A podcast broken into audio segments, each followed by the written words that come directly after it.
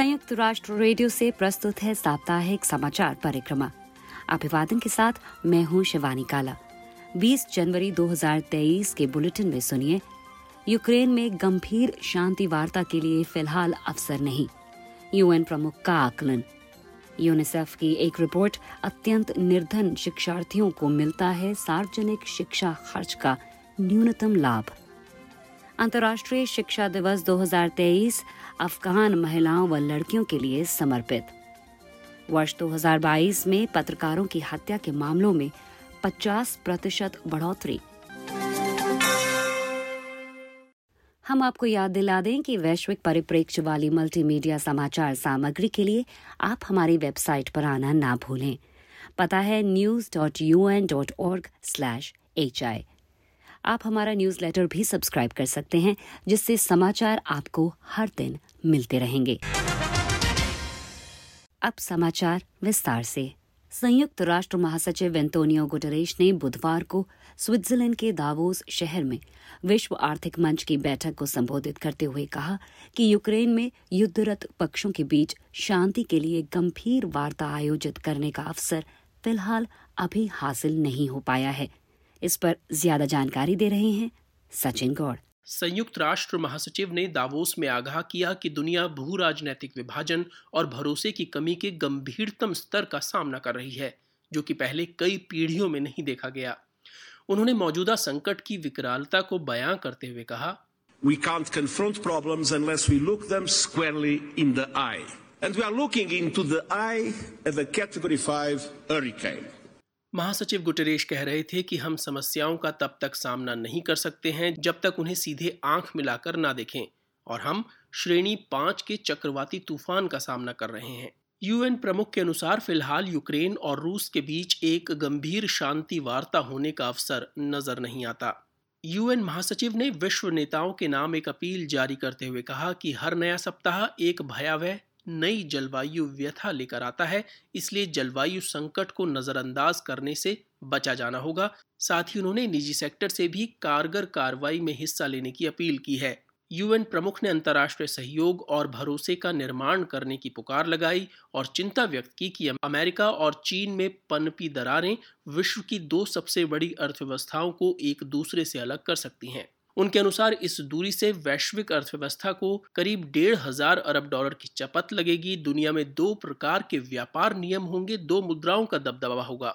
महासचिव ने जोर देकर कहा कि ऐसा होने से रोकना होगा। उन्होंने सचेत किया कि विकसित और विकासशील देशों के बीच की खाई गहरी हो रही है, क्योंकि कोविड-19 टीका वितरण और महामारी से उबरने में पसरी विषमता के प्रति क्रोध व्याप्त है। उन्होंने कहा कि ऐसा प्रतीत होता है कि महामारी से पुनर्बहाली मुख्य रूप से संपन्न देशों में ही केंद्रित है।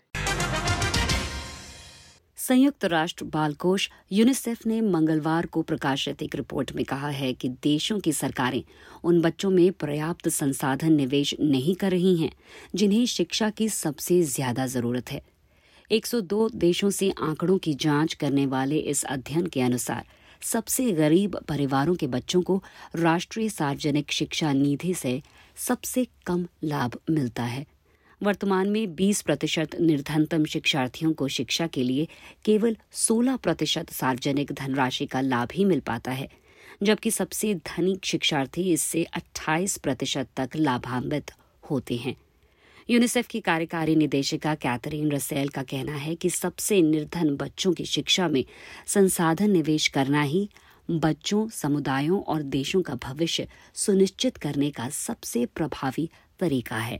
वास्तविक प्रगति तभी हो सकती है जब हम हर जगह, हर बच्चे में निवेश करें। दुनिया भर में सार्वजनिक शिक्षा खर्च के धनी परिवारों के शिक्षार्थियों तक पहुंचने की अधिक संभावना रहती है, और यह स्थिति निम्न व मध्यम आय वाले दोनों देशों में समान है।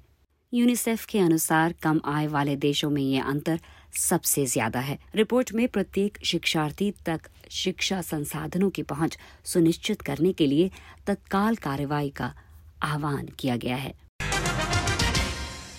यूनेस्को की महानिदेशिका ऑड्री अज़ूले ने इस वर्ष 24 जनवरी को मनाए जाने वाले अंतर्राष्ट्रीय शिक्षा दिवस को अफ़गान लड़कियों व महिलाओं के लिए समर्पित किया है। यूएन एजेंसी ने जोर देकर कहा कि अफ़गानिस्तान में सभी लड़कियों व युवा महिलाओं की स्कूलों व विश्वविद्यालयों में वापसी और उनके लिए शिक्षा अवसरों की सुलभता सुनिश्चित की जानी होगी। एक रिपोर्ट के साथ हैं हिंदी न्यूज़ के प्रमुख महबूब खान। यूनेस्को का कहना है कि शिक्षा सर्वजन का अधिकार है, मगर अफगानिस्तान में लड़कियों व महिलाओं को इस बुनियादी अधिकार से वंचित कर दिया गया है और उन्हें माध्यमिक व उच्चतर शिक्षा प्राप्त करने की अनुमति नहीं है। यूनेस्को की महानिदेशिका ऑड्री अजूले ने आगाह किया कि दुनिया में किसी भी देश को महिलाओं व लड़कियों के लिए शिक्षा पर रोक नहीं लगानी चाहिए। उन्होंने कहा कि शिक्षा एक सार्वभौमिक मानवाधिकार है जिसका सम्मान किया जाना होगा। अंतर्राष्ट्रीय समुदाय का ये दायित्व है कि अफगान लड़कियों व महिलाओं के अधिकार बिना देरी के बहाल किए जाएं। ऑड्री अजूले ने कहा कि महिलाओं के विरुद्ध लड़ाई को रोका जाना होगा। अफगानिस्तान में वर्ष 2001 से 2018 के दौरान उच्चतर शिक्षा केंद्रों में महिलाओं की संख्या में 20 गुना वृद्धि दर्ज की गई थी, मगर अगस्त 2021 में देश की सत्ता पर तालिबान का नियंत्रण होने के बाद सितंबर में 12 वर्ष से अधिक आयु की सभी लड़कियों की स्कूलों में वापसी को अनिश्चितकाल के लिए रोक दिया गया था। इससे 11 लाख लड़कियों और युवा महिलाओं के लिए औपचारिक शिक्षा के अवसर दूर हो गए। गत दिसंबर में महिलाओं के लिए यूनिवर्सिटी में शिक्षा प्राप्ति पर भी अनिश्चितकाल के लिए रोक लगा दी गई, जिससे सरकारी और निजी उच्चतर शिक्षा केंद्रों में शिक्षा हासिल कर रही 1 लाख से अधिक छात्राओं पर असर पड़ा है। यूनेस्को के अनुसार शिक्षा पर पाबंदी के इस निर्णय के बाद अफगानिस्तान में विशाल चुनौतियों के बावजूद शिक्षा के क्षेत्र में जो प्रगति दर्ज की गई थी उसके पलट जाने का खतरा है। यूनेस्को के अनुसार वर्ष 2019 से 2021 तक दुनिया भर में पत्रकारों और मीडिया कर्मियों के मारे जाने के मामलों में गिरावट के बाद अब वर्ष 2022 में इस संख्या में काफी वृद्धि देखी गई है। यूनेस्को की हाल ही में जारी अभिव्यक्ति की स्वतंत्रता 2021 से 2022 नामक रिपोर्ट में ध्यान दिलाया गया है कि गत वर्ष हर 4 दिन में ऐसा एक मामला सामने आने के कारण कुल 86 पत्रकारों की मौत हुई। ये नए आंकड़े वर्ष 2021 में 55 पत्रकारों की मौत की संख्या में वृद्धि को दर्शाते हैं।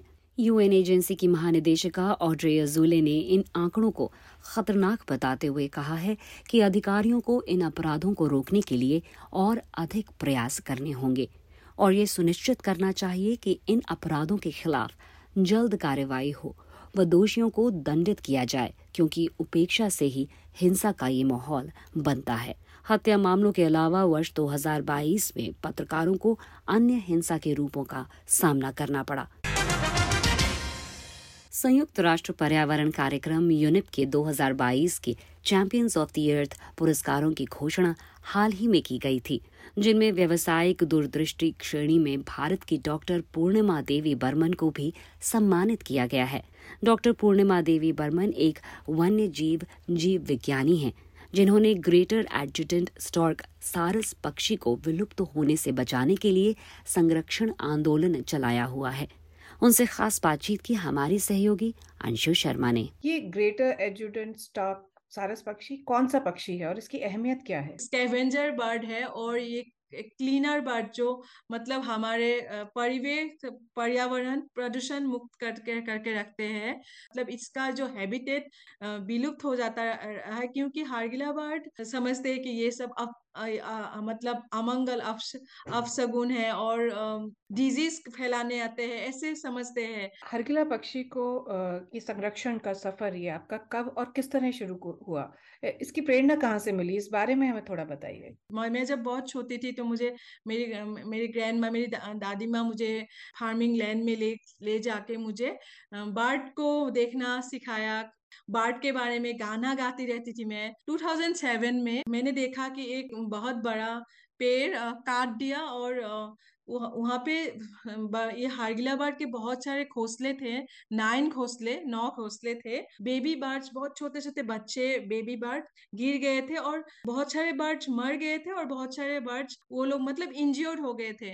मुझे ऐसा लगा कि मैं हार्गिला बर्ड के ऊपर PhD करना चाहती थी। ये सब करके मुझे क्या होगा अगर मैं इसको बचा भी नहीं पाई, इसका हैबिटेट। उस दिन 2007 के उस दिन से आज तक हमारा ये ये मुहिम हमारे हारगिलावाद का मूवमेंट चलता रहा है और हमेशा चलता रहेगा। तो हारगिला पक्षी की प्रजाति को बचाने के लिए अपने अभियान के तहत आप क्या कार्रवाई करते हैं और समुदाय की भागीदारी इसमें किस तरह सुनिश्चित करते हैं?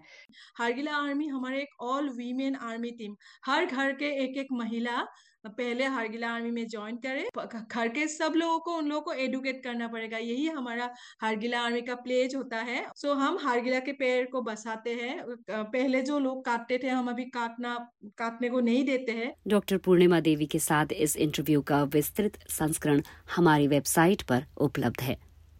तो आज के बुलेटिन में बस इतना ही, अब शिवानी काला को दीजिए इजाजत। तो आज के बुलेटिन में बस इतना ही, अब शिवानी काला को दीजिए इजाजत।